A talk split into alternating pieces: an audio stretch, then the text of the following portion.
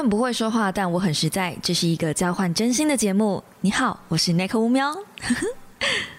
我兄弟，Hello guys，欢迎来到乌喵的备忘录。星期一的一大早，各位还好吗？哈 好了，这个心虚的声音就是哎呀，这个难得，因为我大部分都在星期天的晚上，然后集结了一整个礼拜的心情，想说跟大家就是第一首热热腾腾的在星期一跟大家分享。哎，结果没想到现在在录音的时间已经是星期二的早上，就是凌晨那个十二点十分了。哎呀。后面的 sign 啊，就是我也没想到会延迟这么久。但这个礼拜呢，是要来跟大家分享这一次啊，上个星期我们分享的那一本小说《备份人生》。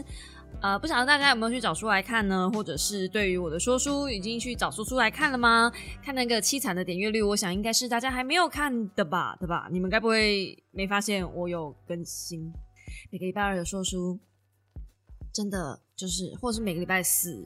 就如果不是礼拜二，就是礼拜四，都会有说书的影片。这个是我必定必然会做的一件事情。那如果没有做说书影片的更新的话呢，我一定会跟大家讲。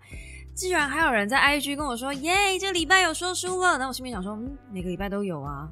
Hello，安安，Excuse me，Hello，It's me。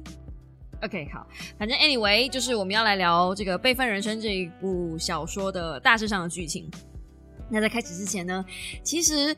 呃，我邀请我的老公看了这部说书的影片，然后我就分享了一下。我问他说：“这次我说书做的怎么样？”因为我难得的就是把这个说书小说的内容放在前面，然后后面补充一些我喜欢的关于复制人的一些资讯，或者是一些冷知识，还有一些最近关于相关话题的一些想法等等的，比如说像是冻卵啊，或者是嗯试管婴儿这些东西啊，就是平常可能在书里面不太会用到的。不太可能提到的内容，然后我也把它放进来这个小说里面讲，这样子，嗯，感觉那只说书其实不太像在介绍那本书了，但是有一些延伸话题，就是可以跟大家聊聊这样。我不晓得大家喜不喜欢这种新式的小说介绍方式，我自己是觉得我这次说书真的做的非常非常棒，就是一个。算是另类的新高度吧，嗯嗯，讲高度好像有点怪，但就一个新做法这样子。那顺便跟大家分享一下，就是呃，我老公看了这支影片之后呢，他就全爆雷，自己捏光，好不好？我自己觉得我自己是没有到爆雷的部分，但是他由于个人玩过非常多的推理小说的剧本，然后看过非常多的推理小说，加上他自己本身又是个爆雷仔，就是他已经把。他看完我的说书之后，他就把整本小说的剧情就讲光了，讲光，literally 讲光。然后我就觉得，哦，OK，那那其实我也就是不需要跟他多说什么了，反正他已经把故事讲完了，这样。不然平常我看完小说，就是我会抓着他跟他讲说，哎，这本书很好看，让我跟你讲一下，就分享一下故事内容，好不好？这样，对，就是有一个人可以听我讲故事的感觉。那我不晓得你们会不会有这样子的，就有有没有小猫大概也是猜到八九不离十这样。你们今天就是来对答案的，所以接下来呢，我就是会完整的介绍跟讲完以及暴雷这一本小说的全部剧情。If you want to read by yourself，如果你想要自己阅读的话，please stop it listening this podcast，请停止听这支 podcast。哎，我中英文都讲了，不能再说我暴雷没提醒。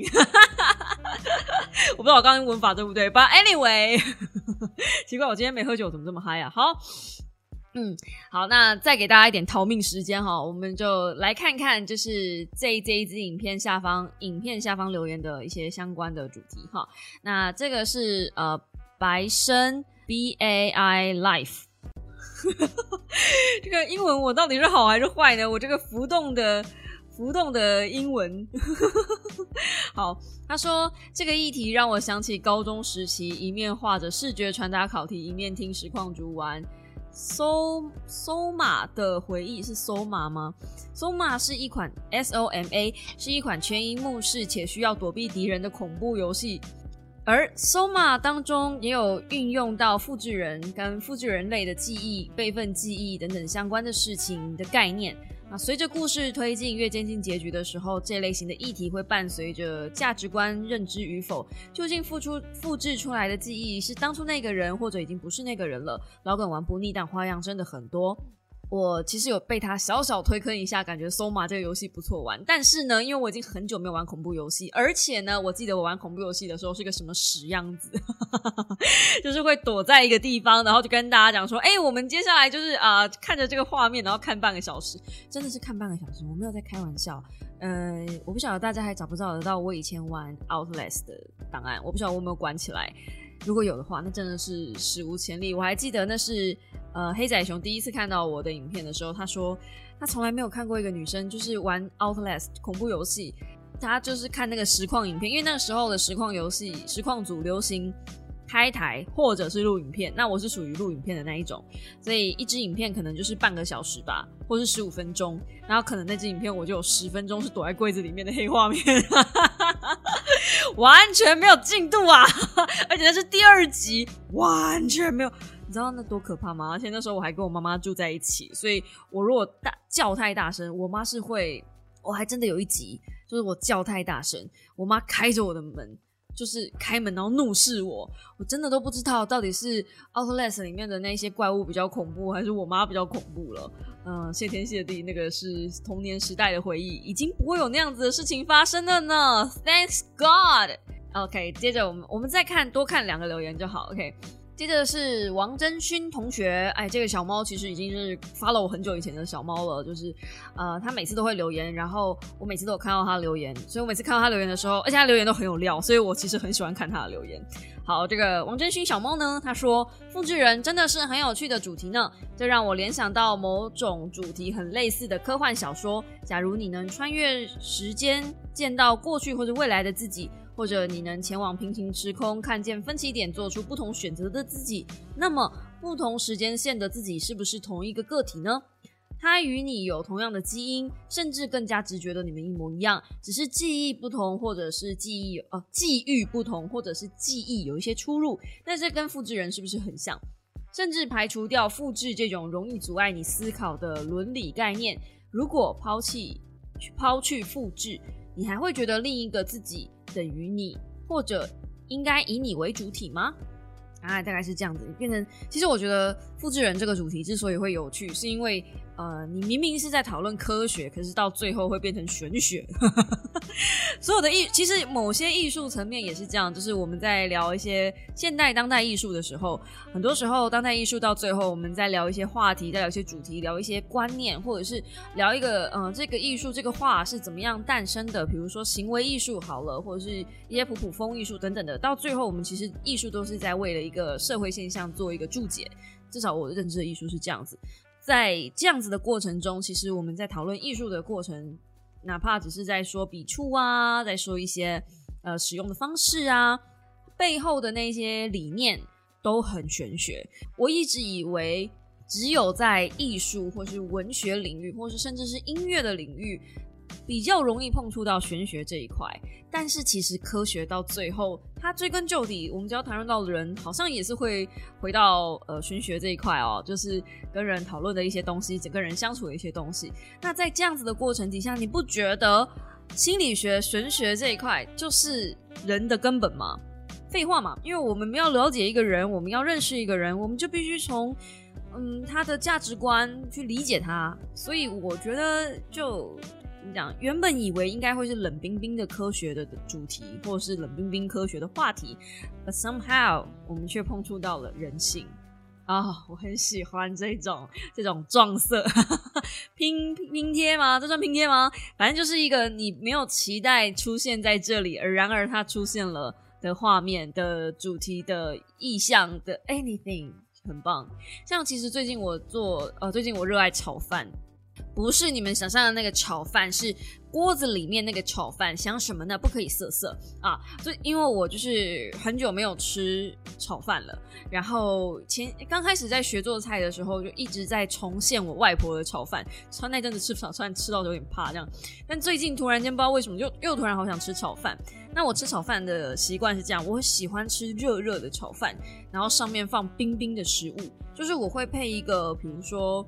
蛋炒饭，然后上面会盖一层冰的尾鱼罐头，然后那个冰的尾鱼碰到热的饭，我就会觉得，哎，好特别哦，是一个一个口味冲突的感觉。所以，呃，对我我我喜欢吃的炒饭就长这样，甚至我做蒸蛋，我也会用这样子的方式。好像只有这两道料理我会这么搞，其他料理这么搞，就全部都这么搞的话，我老公可能会 对我提出退婚，就不会做料理是不是胡搞瞎搞啊？对，但是我真的是只有这两道料理，我自己做宵夜的时候会这样弄啊。那我讲一讲，我好饿啊。好的，那最后一个留言，最后一个留言我先随便乱选哦，嗯。潘信安同学，这个潘信安小猫，他说讲到冻卵，我真的无法理解，很多艺人网红的内影片内容都大肆宣传冻卵的好处，希望高龄之后也能够有健康的卵子可以生育等等。人的一生难道非得传宗接代吗？如果因为高龄无法受孕，那又如何？女孩在这个部分承受太大的社会压力了吧？我自己是很喜欢小孩。本质上，梦想就是成为家庭主妇的程度。但如果另一半不想生，我是完全支持他的想法。反正人类不会因为我不生就灭绝，我也不会希望另一半得承受舆论的压力，太辛苦也太心疼了。那对于这个留言呢，呃，就是讲到冻卵这件事情。其实冻卵这件事情，我在前一阵子就是不停的有网美出来说冻卵的好处，以及我 follow 的一些呃 Instagramer。也都在就是鼓吹冻卵这件事情。那个时候，其实在那之前，我其实就问过老公，说我需不需要做冻卵这件事。很久很久以前，在我还是小朋友的时候，你们要知道，所有的女孩可能都不会有我一个这么诡异的梦想。但是我曾经就梦想在二十九岁的时候生小孩。不知道在哪里看过一个科学期刊，说女性最好最完美的基因就是在二九三十那个时候，那个时候你的卵巢会呈现最完整、最成熟的样子，所以。大部分的天才，他们是有经过统计的，就是比如说爱因斯坦啊，或是一些比如牛顿他们那那些人啊，他们的妈妈其实都是在差不多那个时候生下他们的，所以就就有一票人说，哦，那女性的卵子是不是在这个时候就达到高峰呢？于是乎。我就想说，那我是不是以后不要给我的孩子找借口，以后不要让他来怪罪我这样？因为我常常去小时候嘛，常常去埋怨爸爸妈妈说，哦，都是我妈没有帮我生好，都是我爸没有帮我弄好，所以我就遗传了我爸的长毛象腿，然后我就遗传了我妈的可能就小胸部这样。就他们真的是很公平的，他们真的是把他们身上所有的烂基因都集中在我身上。但是后来我就觉得人各有命啦，吼。然后呢？如果假设今天就是我去问我老公，然后当然他有 feedback 给我这件事情，那他是觉得不需要冻卵，因为他他妈妈是三十六岁生下他的，算是他也是呃老来得子，可以这样讲吗？三十六岁就是算蛮晚才生下我老公的。然后他觉得就算是三十几岁生小孩也没有问题啊，也很健康啊，看妈妈现在人也很好啊，然后呃看他也不错啊。然后我就看着我老公的脸，心里面想说，嗯，如果三十六岁的话，我就不要生了。言下之意啊，我们就到此为止啊。但反正就是，嗯，我我的想法是这样子：你今天冻卵的原因，是因为你在年轻的时候不想生，而你相信未来有一天你可能会想生。那你不想要把这个决定让你现在就是下决定，因为你知道你现在绝对不想。你问你自己，你现在绝对不想，可是你不想要未来失去这个选择权，于是。你把这个选择的权利往后放，其实大部分去动做冻卵的女生，大概就是这个想法，只是要把选择权利往后放，并没有说以后从此就要生或是不生，就是我可以晚一点再来想这件事情。那我为什么觉得不用冻卵呢？因为呃，如果我要生小孩，我就是现在当下要做决定，这是一个呃过了这村就没了那店的决定。它不是一个我到四十岁了，我可以再来慢慢想的决定，并没有不是。而且，呃，我觉得到四十岁了之后，不论是我的体力或者是我的精神状况，就是小孩子在刚开始的时候，我相信如果有生过小孩的，大家应该就是妈妈应该会心有戚戚焉。那一段就是非常难搞，在他。自己会上厕所之前，在他自己会呃顺利沟通说出他自己要的需求之前，基本上他就跟小猫小狗没什么两样，可能还比小猫小狗还难照顾，因为小猫小狗还会自己爬啊什么的，但是就是小孩不行嘛。嗯，如果我到四十岁了之后，我我的想法其实很简单，我四十岁如果才生我的生下这个孩子，这个孩子到二十岁他才刚青少年的时候，我已经六十了，他要上大学的时候。就是他正要挣花钱的时候，大学是最花钱的。大学到出国留学那一段是最花钱的。然后我已经六十了，我可能已经没有能力赚钱提供他这一笔开销了。我不想要这么晚生小孩，有绝大一部分的原因是一来我可能没有体力生下他，是从怀孕这个部分或是生产这个部分可能就危险，然后我没有体力带他，是呃他从小朋友的时候我可能就没有体力带他，接着我可能没有足够的财富养他，这个部分是培养他出去出国去见世面，去看看他，我去去拥有我没有过的经验。至少我可以给他那个选择，但我可能就没有办法给他那个选择。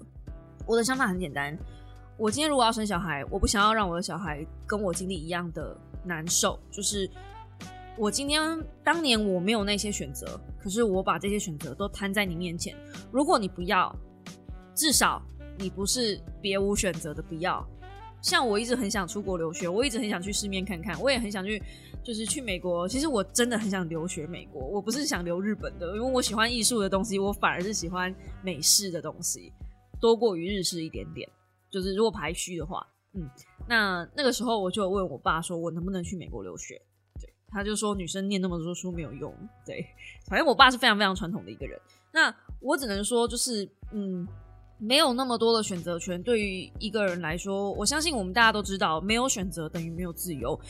呃，你的你的财富多寡就跟自由其实无关。自由给你的感觉就是，当我有选择的时候，我就拥有了一个自己操控自己生命的那种那种决断感吧，那种肯定感。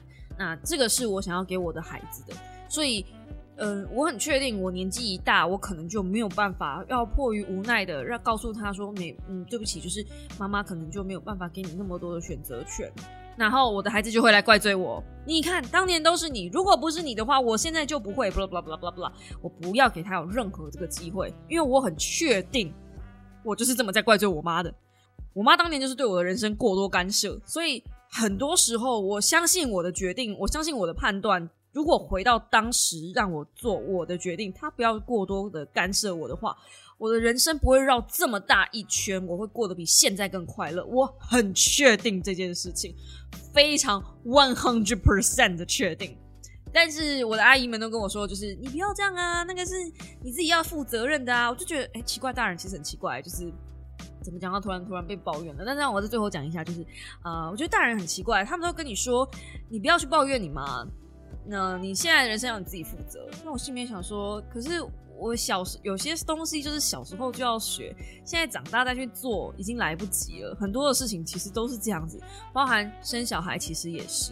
所以，呃，我今年九月份就会满三十四岁了。那我给我自己的一个呃，就是时间关键点，过三十五我就打死不生，大概就最后一年了。那在这最后一年，我的婚姻关系跟我的就是周遭的环境，还有我的家庭。我觉得不可能有太大的改变，所以我这辈子应该就是不会生的，就是一个这么简单的概念而已。就是很多人都怕未来会对现在的决定后悔，所以用冻卵这个方式去付费，去嗯买一个不后悔。我觉得就是哎，这个。哎，我没有这么富有，我没有办法去买下这个不后悔，因为这个不后悔要付出的代价实在太大了，包含你要先打排卵针取卵，然后你每一年都要付那个冻卵的费用、保管费用，它好像不是算年的，好像是算月的，就是你可以年缴，就是比较便宜。然后冻卵这个东西，其实它还有一个风险是，如果它的保管不周的话，你怎么知道你现在冻进去这颗卵子是你的？啊哈哈。当然，医院不会让这种事情发生啦。只是国外也不是没有看到案例，就是这种这种诡异的事情。因为只要是有人，难免会有人为疏失。就你如果把一个小孩养大了，那不是人为疏失四个字就可以解决的，好吗？虽然我相信，就算不是我的卵子，我把他养大，我还会视如己出，但是心中就会有一个 something wrong，you know？就我宁愿不要知道这件事情。我对于小孩这件事情的想法，我是一个这么样的感觉。那到这边呢，应该也已经留给大家够多的时间去逃跑了。所以，如果你听到现在这里，我就觉得相信你应该是想听我说故事喽。OK，好的，那么事情是这样子的。好，康儿是一个地下乐团的主唱。根据小说周边的一些人的反应呢，他其实是一个天赋异禀、非常厉害的主唱。那他其实不算太有钱，但你们知道吗？地下乐团其实就是 follow 一个梦想的那种团体。只是康儿在小说里面的刚开始非常非常的丧，主要的原因是因为他们在最近的一次旅行的途中出现了非常重大的一次严重车祸。那这个车祸的原因是因为当时她的男朋友亚当非常非常的累，但是又坚持一定要到呃开车熬夜车到下一个地点去，因为他想要在那边吃早餐看天空。喜欢追梦的人总是比较浪漫一点。那康儿呢？她就是一个无条件支持她自己男友梦想的傻子，包含男友说的任何一句话。而且她的男朋友亚当就是这个乐团的算是 leader 吧，团长。所以本质上团团体里面还有另外的两三个人吗？反正就两个男生跟一个女生都没有办法抗拒他们团长讲的话，包含康尔，其实就四个人。那还有乐团，还有团长就是五个人。反正车这个车子还要载呃乐器，然后这车子又是老爷车了，所以他出车祸是有一种嗯好像不可避的一个结果。那反正 anyway，呃，在车上里面，他的好朋友。一个另外一个女孩就是呃的男朋友死掉了，然后乐团主乐团团长就是她的男朋友呃变植物人，而且是半身不遂，就是没有办法醒来的植物人。那在过去的一年多两年呢，康儿是几乎天天都去她男朋友身边去照顾他，然后去跟他说话，放他喜欢的音乐，就希望他醒过来。他身边的爸爸妈妈，包含朋友们，本来是一开始从安慰他，到最后变得有点不耐烦，就觉得康儿一直活在过去，一直走不出来。那这时候康儿的阿姨，那讲姨婆吗？那小说里面是用姨婆，可是我觉得应该是阿姨，就是妈妈的妹妹，她是。复制人再生中心的首席研究员，就基本上这个复制中心的技术，所有的技术都是靠他这个阿姨研究出来的。那他这个阿姨呢，当他这个阿姨就是这么一研究这个技术的时候，其实从那个时候开始，那个阿姨就说要送给全家人一人一个复制人。那复制人虽然在那个时代呢。呃，是一个崭新的技术啊，不是什么太难的东西，但是基本上，因为它终究是复制人，所以非常非常的贵。就呃，只有一些就是呃名门啊、富豪啊，才可能会有自己的一个复制人，所以那个时候。康儿甚至康儿的妈妈都觉得说：“哦，你就是在炫富。”可是因为这个技术刚出来，所以有一派叫做亚当之子的团体，他们是非常讨厌复制人的，因为他们觉得你就是呃高级假肉，然后你就是在嗯亵渎上帝等等的。包含康儿的妈妈其实也是不喜欢复制人这个这个概念，所以其实他们家全家人都没有用，只有康儿有用。因为康儿发生了那场车祸之后，他就觉得。不用白不用，然后他没有抱持着什么其他的想法，反正就是有人送嘛，那就是贵的东西嘛，他就去备份了这样子。但是等到康儿在一次备份的资料中呢，就是那是圣诞节的前夕吧，他就去备份资料，然后昏昏沉沉的睡去。结果等到他再醒来的时候，有两个医生围在他身边，然后说：“哎呦，他怎么醒过来了？哎，这个这个不对啊，这怎么会怎么会这样子？这样。”然后，呃，康尔就一头雾水嘛，他就说：“哎，奇怪，我不是刚刚在备份吗？就是，嗯，你们怎么了？然后我为什么没有办法动？我为什么没有办法发出声音？我为什么没有穿衣服？”然后，另外一个陌生的女子走进来，把康儿当成像物品一样，就说：“这是个错误，怎么回事？啊，是谁负责这个东西的？嗯，用这个东西，没错。”然后呢，康儿就，呃，很坚持要求那个医生跟他解释清楚。就是总是有人需要来跟他解释一下嘛。那康康尔就得到的答案是，他已经死了。显然他的本尊已经死了。目前的他是备份，是复制人。然后呢，他就说，呃，因为大部分他们再生中心有一个九十天，如果没有来呃做备份动作的话，这个复制品就要被销毁。就是。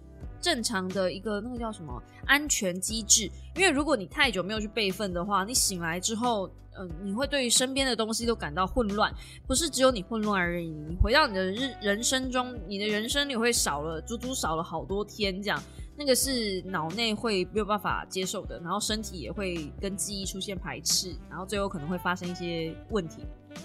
反正他们应该要销毁这个嗯错误，这样那。当初接待康儿的那个护理师呢，就趁着大家不备的时候，帮助康儿逃出去，并且他跟康儿讲说：“你就是康儿，你不要想别的，你就是康儿。”然后康儿说：“对啊，我知道啊，我就是康儿啊。”然后他穿着那个就是病人袍走出去的时候，他身上是没有任何一分钱，然后也没有任何的东西，所以他第一个念头就是我要回家，对吧？正常人遇到状况的时候，第一个念头也都是回家，所以康儿就。立刻想办法，想尽办法回家。但是他到了地下铁之后，他发现他没有钱坐车，于是他就恳求那个就是放票的人员，那个警察问他说：“我能不能，能不能帮我一把？”然后呢，他看起来就像刚被抢一样，全身上都没有钱。然后那个警察就说：“好吧，就是放了他，就是等于是帮了他一把。”所以他就回到家。回到家之后，他开了那个门。里面住的那个小孩，就哎，他知道就是备份钥匙藏在哪里，所以他就开门了进去。结果里面迎出来一个小孩，那小孩吓到，他就说你是谁？然后康儿也困惑你是谁？那那个小孩说他们已经住在这边住了一年了，嗯，所以他的家早就不在了。那他住在这边一年，表示康儿至少死了一年以上了。那根据刚刚再生中心的人说，他已经一年半没有来进行备份了，所以。至少康儿已经搬离开一年了，那康儿就困惑，他就想说，那呃不好意思打扰这样子，他就走出房门，然后里面的小孩也就顺手就是把把房间门锁起来，这样很可怕。嗯，那接着他想说，那怎么办呢？他绞尽脑汁，用尽各种风暴，想说我生我住在这边还有没有什么朋友？他想到了一个人，于是他去敲了那个人的房门。那个曾经是他的朋友的人呢，看到康儿。非常生气，他说：“你居然还有脸出现在我家门口！”康儿一头雾水啊，因为他就是你知道已经一年半了，然后他就说：“我现在很需要帮助，就嗯，能不能帮帮我这样？”然后他才认真听了这个新版康儿的话，才发现哦，所以呃，康儿本尊康儿出了一点事，但很遗憾的是，这个新版的康儿也不被康儿的朋友们接受，因为这些康儿的朋友们呢。他们比较喜欢原本的康儿，而且他们没有很喜欢高级夹肉这样子，所以这个这个嗯，他的朋友他就觉得很混乱，因为他朋友其实也很混乱，就是我的朋友好像应该要死掉了，可是你又出现在这里，那嗯，对于是这个他的朋友基于朋友立场，虽然他们之间有发生一些冲突，就是康儿本来应该出现要帮这个朋友一个忙，但是因为康儿没有出现，所以这个朋友错失了一个很大的就业机会，但是。就新版康儿根本不知道这件事情，所以他的朋友感觉也就是气，但是不知道该怎么气，所以最后就拿了二十块美金打发他，就就是嗯，就让他走，然后跟他讲说你不要再回来这边了。这样，与此同时，对，与此同时，当康儿踏出那个大门的时候，他发现有人在跟踪他，然后有人在找他的行踪。康儿第一个直觉就是哦，再生中心要。派人出来消灭他，因为他本来就是个错误，他不能让，呃，就是更多人知道他的存在。但是因为他离开那个再生中心之前，那个护理师有跟他讲说，你一定要让够多人知道你你你在你存在的事实，这样子他们才没有办法消灭你。嗯，关于这一点，就是呃，他的那个好朋友，就是生他气的那个好朋友，帮了他一个大忙，也帮了他一个倒忙，就是他那个朋友立刻发。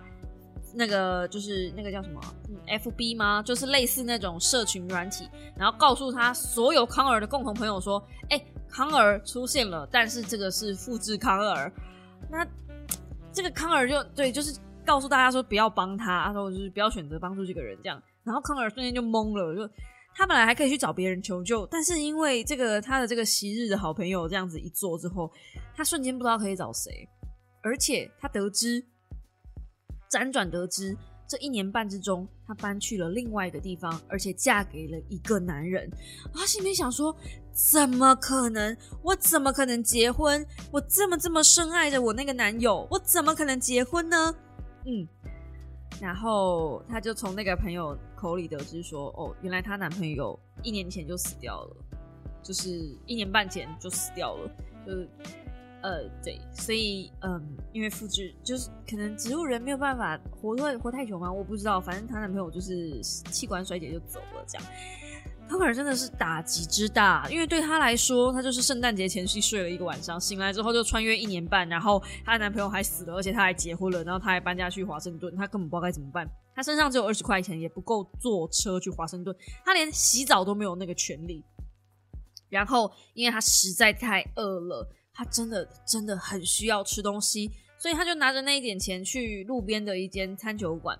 那他进餐酒馆的时候呢，当然就是，嗯，就对大家都对他避之唯恐不及，因为他是已经也也已经很多天没有洗澡了，身上有一些不是很好闻的味道。这个时候，呃，号称是嗯再生中心的总监的助理就来跟他接洽，然后跟他说。呃，我的老板对你很有兴趣，就希望能够跟你聊一聊，你身上可能会有他需要的东西，那他知道怎么帮助你。当然，康尔没有那么傻逼的马上接受帮助，这听起来就不太妙。但是他还是呃很识相的拿下一点点，就是嗯金钱这样，因为总是需要过活的嘛，有那么一点钱可以帮助他找到旅馆或者什么的，可以租一点好东西。对，但是后来在康尔走出去没多久之后，他就被警方带走了。原因是，嗯，康尔的新老公可能杀了正版康尔，所以导致康尔复苏。那也因为复制版康尔的苏醒，警方觉得访谈这个受害者是难能可贵的机会，所以就直接把这个康尔就是约出来说：“哎，那你要不要就是嗯？”跟我们访谈一下，但是警方其实一直都觉得是康尔的丈夫杀死正版康尔的，但是康尔不觉得，康尔甚至觉得她自己没有理由嫁给她老公，但是她要自己去确认这件事情，于是她就找到了康尔的老公，嗯，康尔的老公看到康尔出现在门口的时候也吓了一大跳，因为他觉得他老婆不是已经死了吗？他才为了这件事情在被侦查呢。然后警方还为了这件事情找他麻烦呢。那聊过了之后，她老公就才发现说，呃，康儿其实对于他们之间的事情，他完全没有记忆，而且他还他她老公也超混乱的，就是现在这个眼前的人到底是不是他老婆啊？然后康儿啊看到她跟她老公的一些照片啊什么的，她也很混乱，她觉得那个笑容是真诚的，不是假笑，不是康儿为了他很清楚他自己，不是为了一个什么特别的理由。去嫁给这个人，她是真的喜欢这个人，可是为什么呢？嗯，那反正她跟这个康儿的老公聊过之后，她很确定绝对不是康儿的老公杀的。然后，呃，当然中间警方还有拘留康儿去侦查一些东西，但是为了故事顺利，我们就先跳过这个 part，反正不重要，因为反正警方都已经认定是康儿的老公杀的。俗话说得好啊，老婆如果死，老公必然是凶手嘛，就是警方都是这样子想的。OK，那。反正就康儿就找到了一个呃以前康儿留下的一些线索，就包含她问她老公说呃康儿最后去的地方，他很常常去哪里等等的，然后他就借此找到了一间嗯浪漫风格吗？很有他们乐团味道的一间乐器行。据说康儿时不时都会把车开到那里。然后他依照他自己了解他自己的习惯，就是他康尔那时候车祸脚受伤，他如果把车子开到这里，而又往前走，就表示他其实不想要让人知道那个地方，他就往前走，看到了那间乐器行，然后就走了进去。结果就在那个乐器行里面，他见到了他一直失联的那个朋友，然后他的朋友就呃开心看到他就开心的笑了，他就说：“我就知道你会找到这里。”嗯，我就知道你还会再回来。那这个朋友后来开始了新的家庭，他有了新的伴侣，然后呃，这个新的伴侣也有一个小女儿。那三个人呢，都是在经营这个吉他社，然后顺便就是教吉他这样子，等于她也很开心，她看到她的闺蜜开始了一段新的人生。那这个闺蜜就就是也很难接受说，哦。正版康尔已经走了，原来正版康尔走了，所以现在来的这个康尔不是故意不记得他们，是真的，因为就是已经严格说起来，嗯，是同一个人，但又不是完全的同一个人。那那这个正版康儿就有呃跟那个小女孩聊聊天，因为显然的在前一世里面呢，他跟这个小女孩的感情是很好的，而且康儿确实也很喜欢这个小女孩的互动。这小女孩真的写的很可爱，大家如果有看书的话，就是可以发看一下这小女孩的那个，我觉得很可爱。那反正呢，这个小女孩就说。那一天，你走在街上都不理我，我超难过。我还跟着你走到了一个谷仓附近，我看看你要做什么，结果你都没有理我，我好难过，我就走掉了。那康儿听到这个这个讯息，他就哎，那你能带我去那个谷仓吗？然后那个小女孩就说好，就真的带他去了那个谷仓。然后他就跟那个小女孩说：“那你先回去，然后有什么问题我再告诉你。”这样，结果没有想到他在那个谷仓里面发现了正版本尊的尸体。Guess what？那个谷仓居然是她老公的呃名下的资产的一个谷仓，所以她老公因为她发现尸体之后变得更嫌疑更大了。然后与此同时。呃，康儿还遇上了一群黑道吗？就说就是好像是要就是就是攻击他这样，就是之前的那一些再生中心的黑道们，然后康儿就很紧张。那那那是一段动作戏的画面，那就就在康儿快要被人家杀死的时候，突然外面飞来了那个空拍机，然后那个老大就很紧张说：“哎，好像不能伤害他，听说不能伤害这个人。”好，那他们就走了这样。那就是大概三个男生吧，如果没有记错的话，就那个老大就带了另外两个小弟就就离开了。康儿也是一脸懵逼，以为自己会被呃圈圈叉叉，结果没有这样。那反正警方就到了啊，因为总是要报警的嘛。看到尸体，警方看到尸体就说：“哎，像这个是连媒体都瞒不住了，就怎么能够是一个这个复制人，然后发现自己的本尊这样子的状态呢？这个媒体爱死了。”好，但是在这之前。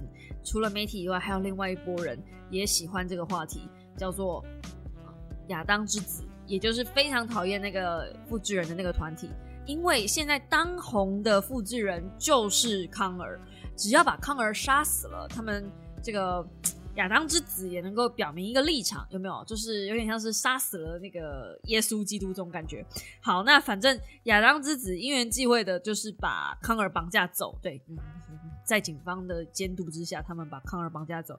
然后呢，这个这个亚康儿以为他应该会死在亚当之子的手上，因为康儿刚好搬去了一个对于复制人不是很友善的城镇。就在某一些州，呃，复制人是合法的，那你伤害复制人，你势必会得到一些法律上的制裁。可是，在某一些州，复制人是被视为东西。你破坏东西基本上是民事，不会有太多责任问题，所以有一些州甚至会有啊复制人直接吊死在树上被人吊上去的那种，就是嗯很像明明就是一个现代科技的环境，但仍然是有猎巫这样的行为。好，那他很不幸的就在这样子的城城镇里面，所以啊康尔本来是抱着必死的决心，就是做这件事情了。那呃这个时候呢？亚当之子的头头走着走了进来，他就说：“我要想办法把你带出去，因为我跟了一个人有交易。接下来你就听我的，不要啰嗦。”康尔当然是怀疑呀，但是没有办法，就眼前为了活命也只能这样。可是他很明显的看到这个人发挥了群众魅力，即便他自己很紧张，一直在冒冷汗，但是他还是用着一些东西去交换，去说服现场的呃，就是亚当之子们、暴徒们。放过康尔，让他走出这个会场，毫发无伤。然后呢，这个人就说：“好了，接下来我要把你带去交易，就是有一个人跟我交易，说要我呃把你救出来。”这样，那康尔就问说：“这个人是谁呢？”结果到了现场之后，嗯，到了现场之后，呃，发现这个跟他交易的这个人呢，就是再生中心的指挥官，新的技术指挥官。啊，你们就当成是医生好了，就是刚开始说要把康儿消灭的那个医生。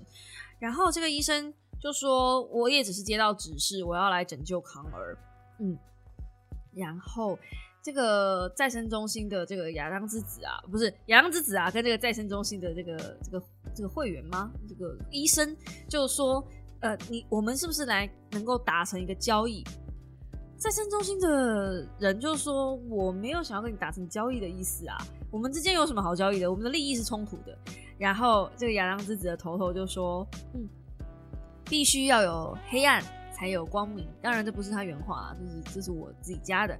就是呃，如果你们再生中心倒台的话，对于我来说没有任何好处。我现在之所以能够有这个组织，能够有现在的声望，是因为我有个东西可以反抗。那如果你们再生中心倒台的话，对于我来说没有任何好处，也没有任何益处。我反而会希望你们就是继续做大，这样我们也才能做大，哈。然后，因为他不是幕后黑手，就是这个再生中心的医生，他其实不是幕后黑手，他也只是托呃为人所托。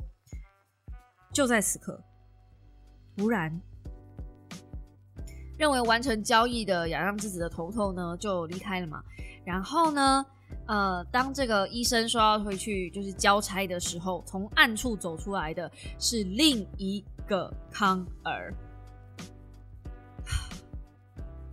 就连医生自己也没料到。然后这个康儿说话的态度呢，就跟他的阿姨一模一样。接着这康儿举起了枪，呃，我们就说阿姨吧。接着这阿姨举起了枪，然后对着医生说：“嗯。”我现在就把你崩了，你也不会记得我们现在这段记忆。你你上一次备份什么时候？嗯，依照那个就是再生中心的固定流程，顶多就是一个月吧。然后你会去想办法追求这三十天以内发生什么事情。你不会记得我，你不会记得任何发生这几天发生的事。接着呢，当然那医生是不断求饶嘛，但是嗯，阿姨没有理他，阿姨康儿没有理他，就直接把他崩掉了。所以这医生就嗯就就走了这样。然后接着，这个阿姨康儿呢，就举着枪，然后压着康儿，跟他讲说：“跟我来。”康儿当然满头问号，为什么眼前又多了一个我？而且这个我身上有刺青，好，就是康儿本来有一些刺青什么的。那反正就跟着他走，走着走着呢，就走到了一间小屋。打开门一看，哇，是阿姨。嗯。然后这个阿姨邀请，就当然他们经过一番挣扎之后，就是争争吵之后，阿姨就进到屋里面，三个人就进到屋里面。那接着呢，康儿就想问清楚这一切到底发生了什么事。他以为他阿姨已经走了，他以为他眼前，而且为什么会有一个另一个我出现呢？哦，原来阿姨正在做一个研究，就是怎么样把复制人这件事情能够更发扬光大。因为毕竟复制人他现在的技术有限，他只能复制呃现在本尊的年纪，你只能接着往下走，你不能永生。那如果我想要做的研究，比如说我想要做复制人的研究，我是需要个两百多年的话，那势必我还是没有办法超越啊。所以康尔的阿姨一直不断在研究一件事情，就是有没有可能把我的记忆复制到别人的脑袋里面去。直接复制到别人的身体里面，有点像是侵占灵魂这种概念。那结果他最后研究出来的是说，必须要是血亲关系才有办法。所以家族里面唯一接受生复制人这个这个礼物的康儿呢，就成了很大的目标。那阿姨呢，因为她自己就有复制技术了嘛，她为什么要这么大费周章的把康儿弄出来呢？很简单的一件事情，是因为他把关键的一些资料留在康儿的脑袋里。那因为这些脑这些资料不吻合康尔脑袋里面原本的结构，所以如果不把资料复制出来的话，康尔横竖在六个月后就死了，有点像是脑癌这种概念。那如果说呢，能够把资料复制出来，就是把资料跟康儿的记忆分开，再复制一个康儿出来的话，那这个新的康儿才有办法呃永续活下去。那康尔就说：“我才不要把这个资料给你！你为了这东西杀了这么多人，而且你想要永生，你在开什么玩笑？你之所以机复制人是到目前为止还可以被接受的，是因为大家觉得说，嗯，就至少我只是呃往下活下去嘛，我好像没有就是永无止境的活着这样。但是阿姨不不想要这样，你说艺术家不不是艺术家，科学家就是想要更多，所以他其实真正在做的研究是。”呃，永生以外，还有另外一个是重生，超级可怕。她给她康儿看了一下，就是她弄到了她的男朋友的基因，然后呢，她不断的去想办法把她男朋友救回来。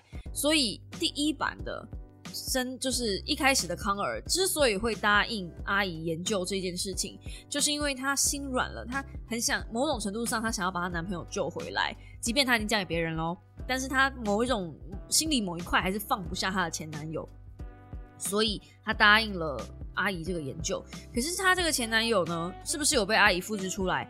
有，可是这个复制出来的新的这个男朋友。呃，行为能力只有像三岁小孩一样，而且非常容易累，站起来走到门口就累了，就想回去睡。所以本质上他就不是一个很正常的生命体。然后康尔复制人康尔当然看了很心疼，因为那是他爱的男人。然后他就说：“呃，他怎么会？他怎么了？这样子？”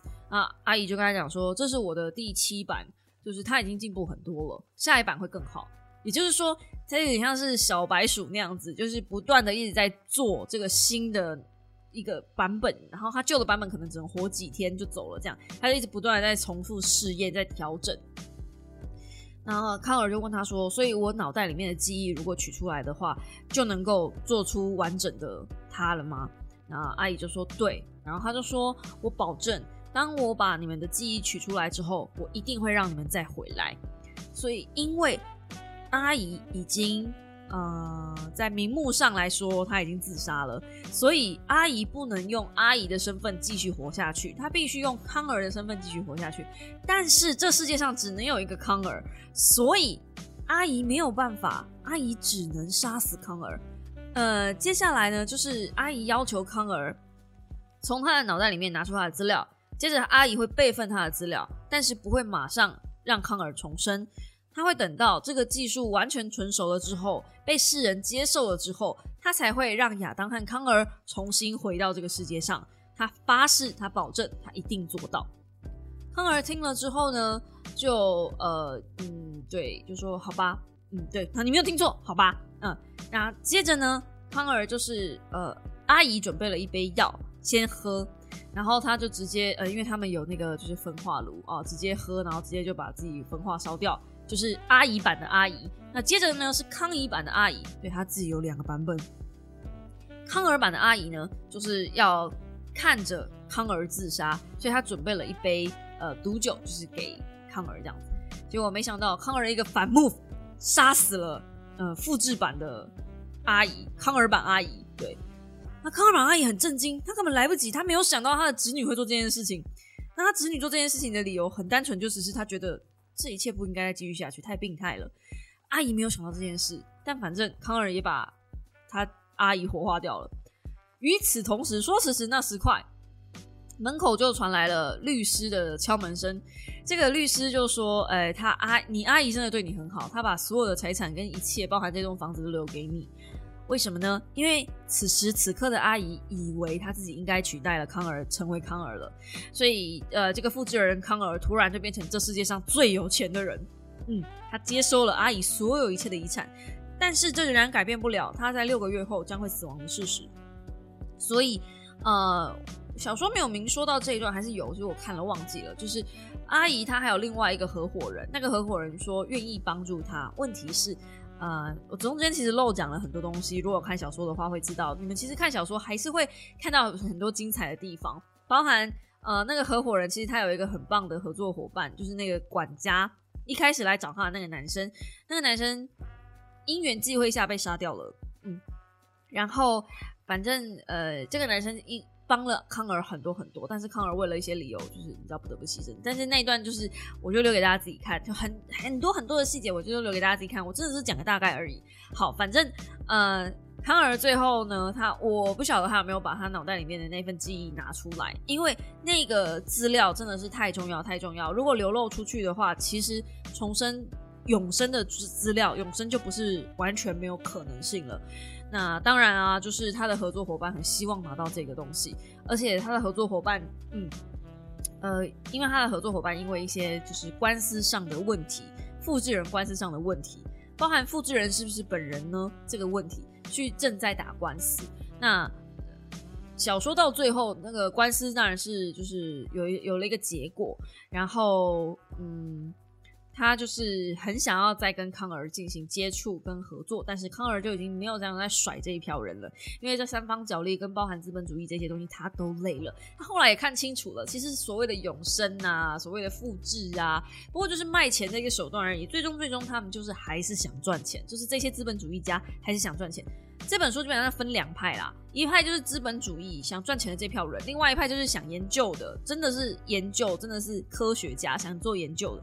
然后这两派角力在就是不断的三就是在角力，然后呃想阻想阻止他们做这件事情的亚当呢，就是第三方角力，就是这三方一直不断的在拉扯。但是你可以看到这拉扯的过程中，其实他们虽然是互相制衡，但是都互相从对方的就是。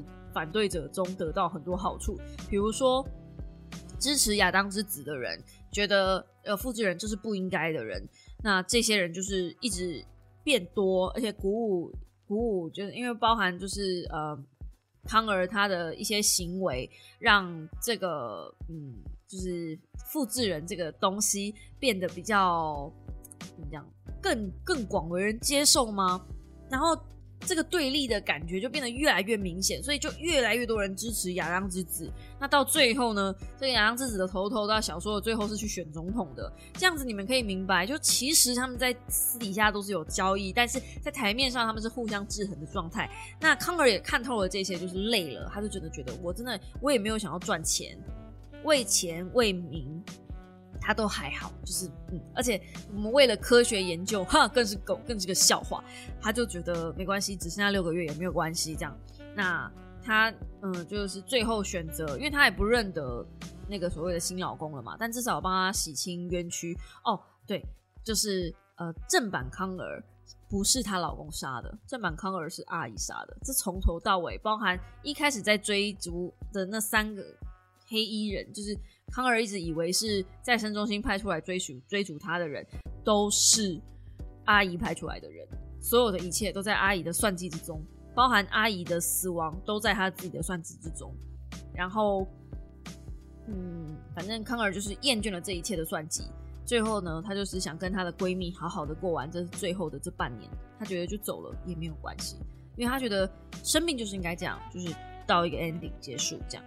呃，我基本上觉得这本书好看的过程，是因为它那个中间的角力其实很精彩。那呃，不要说不要你不要说我老公啦，其实我自己在看小小说的时候，包含就是一开始看到阿姨跳楼，我就觉得啊，八九不离十，这个背后真凶就是阿姨了。就是其实我呃在看小说的前大概一百还是五十页内哦，我就已经把凶手猜出来了，就是最后真凶魔王一定是阿姨。然后阿姨还送大家这个东西，表示阿姨最后自己一定有个复制人，所以不是我老公的问题，真的是也是这本书的那个整体架构太老套。可是这个老套好不好呢？我觉得这个老套很老的很 OK 啊，就是它虽然老套，但是它有玩出一些新把戏。这个书最重要的重点不是在看复制人这些角力大战而已，这本书最重要的重点是在看，嗯，三方的那些角力过程中的那些人性。我觉得很精彩，也很可怕，嗯，是这样的一个概念啦。当然，这本书如果你说要我要我说推荐给谁，其实我蛮推荐给呃高中大学生，就是这两个族群。现在看这本小说，我觉得是最适合的，是你们可能会觉得好看的。再年纪大一点点，像我这样，就是你知道经历比较稍微丰富一点，看比较多剧本或者玩比较多剧本杀的人，可能会觉得，哎，这就老套。可是我觉得老套还是就像我刚刚讲的，老有老出一个新玩意儿，就嗯，就就就是复制人嘛，基本上已经是一个被科幻小说用烂的一个题材了。那它还能怎么样变出一个新东西？我觉得是大家很值得可以在这本书里面看到的新玩意儿。嗯，好啦，那今天的 podcast 就到这边补一段给大家了。那之后呢，下个礼拜呢，应该会聊聊。呃，最近我入坑手账的一些心得感想，或者你们要等我去文博展再回来跟大家分享吗？我已经就是准备好了，就在文博呢，我可能就会花个一万块，包含那个高铁来回票。那今年文博真的是过往的文博都办在圆山呢，我还想说，我今年入坑就是办在圆山，因为它已经停办一阵子了。然后呢，我就想说很好，今年疫情缓解，然后我又是在一个。最棒的时刻入坑一个我早就想入坑的一个坑，应该是回坑啦，对，应该是回坑，对。然后我就觉得啊啊，塞，以前写手账呢，我是从头到尾都用画的，一本干掉，这样一一一人完全干掉。然后我现在认识了一个。就是最近在开始很认真的看一些手账手做的一些平台，然后包含呃我现在很 follow 的一个频道叫做星期天拯救计划，我还加入会员喽，我加入他的会员喽。对，那呃我就发现说，原来我有写手账，我可以省时间，我就是买那种很大张的贴纸，然后大画面这样蹦蹦蹦蹦，我其实不需要呃花那么多力气在画画这件不这个这个事情上。然后我就开始写手账了，哎，然后强迫症如果就是根本就不可能，不可能不画画，好不好？我真的是神经有病，所以我一定要去文博会去多买一点贴纸。然后我在开始写手账之前呢，我就是先用贴纸把画面先贴满。我没有地方可以画画，我就不会画画了。住手 n i c o 快住手！手账不是让你拿来画画的。哎，手账还是还是手账，其实是让我拿来画画的。就我现在手账就是拿来记录一些植物的生长过程啊，包含那一天我在植物里面得到的一些心得感想啊。我真的快种出一票人生人生体悟了，你知道吗？嗯，就没有写下来有点可惜，因为有时候就是自己想一想，当下觉得想到不错的东西，想一想就忘记了。对，所以嗯，我要把这些东西都留下来，然后有机会也许可以再跟大家分享一下吧。对，下个礼拜就是听我碎碎念这些有的没的，包含去一些呃水美园的展览，嗯，我也觉得我也很期待分享给大家呢，或者我也可以在直播里面分享，我也不知道，就是也许有一天我可以开直播跟大家一起写手账，一起写我自己的手账，嗯。不晓得你们喜不喜欢这种直播呢？也许可以在呃 feedback 告诉我吧。好啦，那今天的五秒的备忘录就到这边告一个段落啦。希望你们喜欢这一本小说的分享，《备份人生》，我是真的觉得打发时间还不错，就是一本爽书啦。那嗯。对，包含就是试管婴儿啊，或者冻卵那些东西啊。如果你想听到就是这方面相关的东西，我是怎么想的，可以到 YouTube 频道上面去看我的说书影片。那我就把影片附在下方关于喽，期待在上面看到你们的留言。嗯，我是念红喵。如果你喜欢我的 Podcast 的话，请用订阅代替掌声，或者在下方帮我按个不对，就是五星留言，然后订阅，然后评论，对，这些才是你们该做的。那我的 Podcast 呢有。Google Podcast、Spotify、s o n K Bus、Apple Podcast，然后 Google Podcast 的呢，好像会更新的比较慢一点点。那不是我手动更新，是它自动更新的，所以我没有办法阻止或是控制它什么时候更新。啊，如果你觉得 Google Podcast 更新的比较慢的话，我建议你换 Spotify 或者 s o n On，绝对没有问题。嗯，这个平台听绝对没有问题。嗯，推好不好？推，我们就下一支五秒的备忘录时间再见喽，大家拜拜。